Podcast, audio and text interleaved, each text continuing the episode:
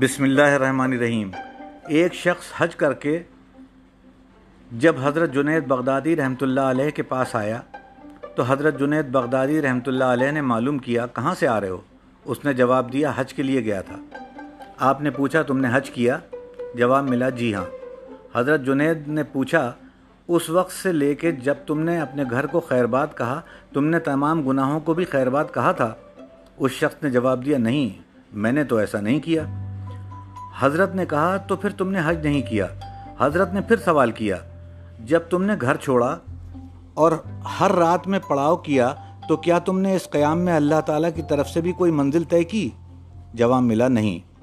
پھر تم نے حج کا سفر منزل و منزل طے نہیں کیا۔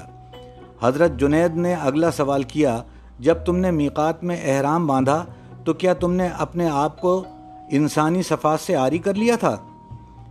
بالکل اسی طرح جیسے تم نے اپنا دنیاوی لباس اپنے جسم سے اتار دیا تھا۔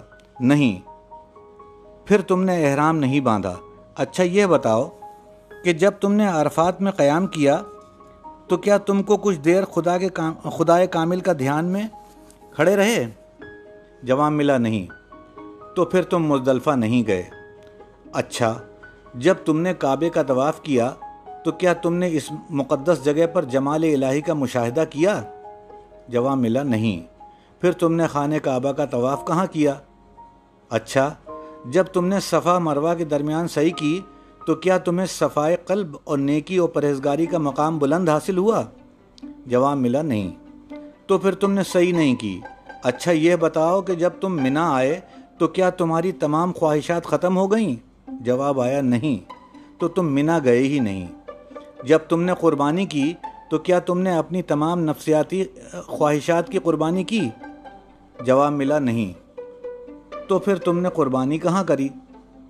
جب تم نے کنکریاں پھینکیں تو کیا اس وقت تم نے اپنے تمام برے خیالات اور شیطانی خیالات سے اپنے آپ کو آزاد کر لیا تھا؟